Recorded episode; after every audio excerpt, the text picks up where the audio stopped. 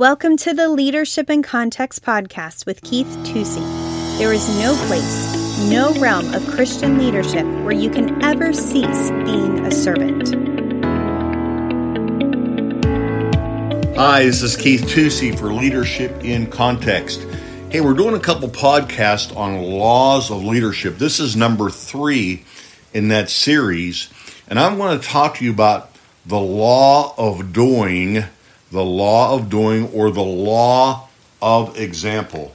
In Acts, the first chapter, in the very first verse, the birth of the New Testament, it says, everything Jesus began to do and teach. The reason that Jesus' ministry was so incredible to the minds of that day was that he was not a philosopher, Jesus was a doer. He didn't talk about giving people uh, a new opinion. Uh, he didn't talk about giving them a new life. He demonstrated that. He he became that. You know, he didn't talk about healing broken hearts. He went out and he healed broken hearts. He didn't talk about feeding hungry people. He went out and he he fed hungry people. He didn't talk about making disciples. He went out and he made disciples. He didn't talk about being a servant. He went out and became a servant. So, one of the great laws of leadership is being an example, being a doer. And by the way, there's no place, there's no realm of Christian service or Christian leadership where you where you ever cease being a servant. And I'm not just talking about having a servant's heart or a servant's attitude, which of course is very important. I'm talking about where you are really serving somebody and something other than yourself. Okay? Where you are serving, where you are incognito, if it were. You are you are washing feet. So one of the greatest laws of leadership is the law of doing. It's the law of example. Now Jesus demonstrates this in a teaching he gives in John 17. And uh, I want to just talk to you about this for a few minutes. I'd really encourage you uh, when you get a chance to read uh, the John 17, he's talking about uh, sanctification. Let me read a couple verses here. John 17. He says, I do not ask you to take them out of the world, but to keep them from the evil one. This is Jesus' prayer. They are not of the world, even as I am not of the world. Sanctify them in truth. That means set aside it means set aside for a particular purpose, not just set aside. Sanctify them in truth. Your word is truth. As you have sent me in the world, as you, as you in the book of John, it's an interesting phrase, you can study it, means to the same degree as. To the same degree as you have sent me in the world, I have sent them into the world. For their sakes, I sanctify myself that they themselves may be sanctified in the truth. Now, what does this have to do with the law of doing or the law of being an example? Jesus said here that he is doing something, he is sanctifying himself. He is preparing to go to the cross not because he feels like doing it, but because he knows it's something that needs to be done. Now, there's nothing wrong with a leader being feel of full of feelings. There's nothing wrong with a leader being full of emotion as long as that emotion is not king. As long as that emotion does not dictate to him. As a matter of fact, I would say this that there are people that don't know how to manage their leadership emotion because they have not sanctified themselves, meaning they've not decided ahead of time what they're going to do. Jesus decided ahead of time what he was going to do. That's why when Jesus betrayed him, he didn't say, That's it, I'm not doing this. Jesus had decided ahead of time what he was going to do. The law of doing. When you get up in the morning, no matter what is before you, you've got to make some decisions of what you're going to do. If you're on your way to work and you get a flat tire, you're still going to go to work, right? It's it's the law of doing. It's the law of example. If you're doing something in ministry and somebody doesn't like what you do or they're resisting the truth, that doesn't mean you're going to quit preaching the truth. That's exactly I think the reference Jesus is making here. He's telling them to hide themselves in the truth and to decide to be people of the truth. He says he sanctifies himself not for him, but for those that he was given by the Father. In other words, he set aside and determined his actions. Leaders are people of actions, not just people with ideas.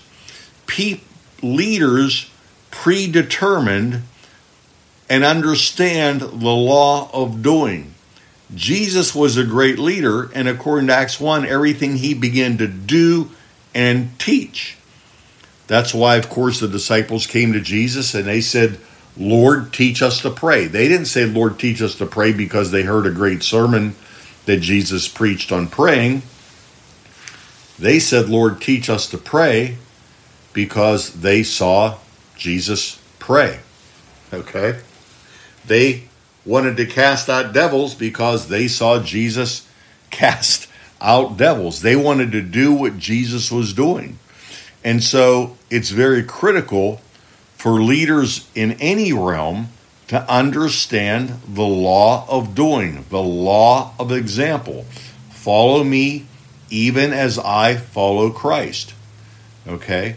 I always say there, there's four aspects to discipleship there's classroom time, there's one on one time, there's team time where you do it with a group, and then there's action time. Okay? So if we're really making disciples, if we're training them on evangelism, we're going to show them what evangelism looks like. If we're training them on counseling, we're going to show them what counseling looks like. If we're training them on being small group leaders, we're going to train them what small group leaders look like. You know, years ago, I had a, a young guy I had put a good bit of time and effort into, and he had really made a, uh, I, I would say, a real pressing into God and and uh, had really affected his life and his family and his business and everything in, in, a great way. And finally, I said to him, I said, you know, I would really like to see you become a small group leader. He said, oh, you know, that's uh, that's not me. I don't know if I could do that. And you know, he wasn't a guy that was going to get up in front of a group of people, that type of thing. And I, I thought about that. I said, okay. And then later I met with him. I said, let me ask you a question. Do you think you could do for someone else what I've done for you?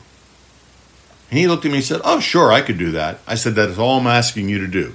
All you got to do is get that group of men around you and just do for them what I did for you. How I walked you through, how we did life together, how we shared things together. And you know what? He did that and became a great small group leader. He was never like a great teacher, I'll tell you that right now, but he was a great leader and that he got involved with people's lives. He did life with them and he and he wasn't afraid to speak into situations. Uh, he just followed the example that he had. Uh, you know that was not that was that was a revelation for me at that moment when I realized I'm not asking these guys to be teachers. I'm asking them to be doers. I'm, a, I'm asking them within the scope of their gifts and callings to model the kingdom. Do it.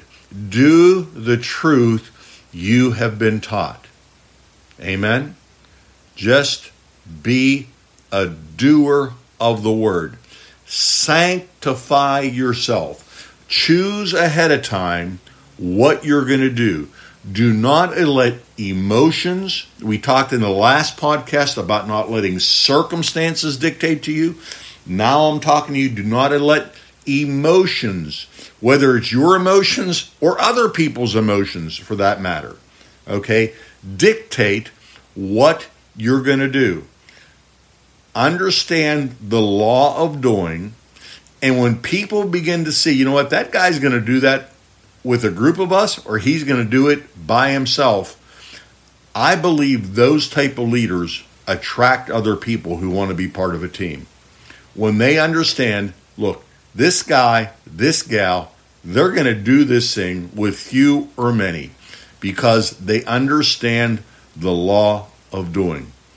I love to tell the story of uh, a Bible school professor I had who was a little boy during the Great Depression when things were really bad and everybody was poor. And of course, their church was growing during that time, and a brickyard across town went out of business because who was buying bricks when no one had money to build? And uh, they didn't. There was nobody in the car in the church that had a car or had the gas that they could load some bricks. Nobody had a truck. Uh, so his mother, this young man's mother, borrowed a hard hat and walked several blocks across town and put one cement block on her head and walked across town and put it on the property that they already owned. And pretty soon, the whole town, people that didn't even go to church, were helping them move bricks and blocks, sometimes just a few at a time. What was that? That was the law of doing. This lady is going to carry that building across town one brick at a time.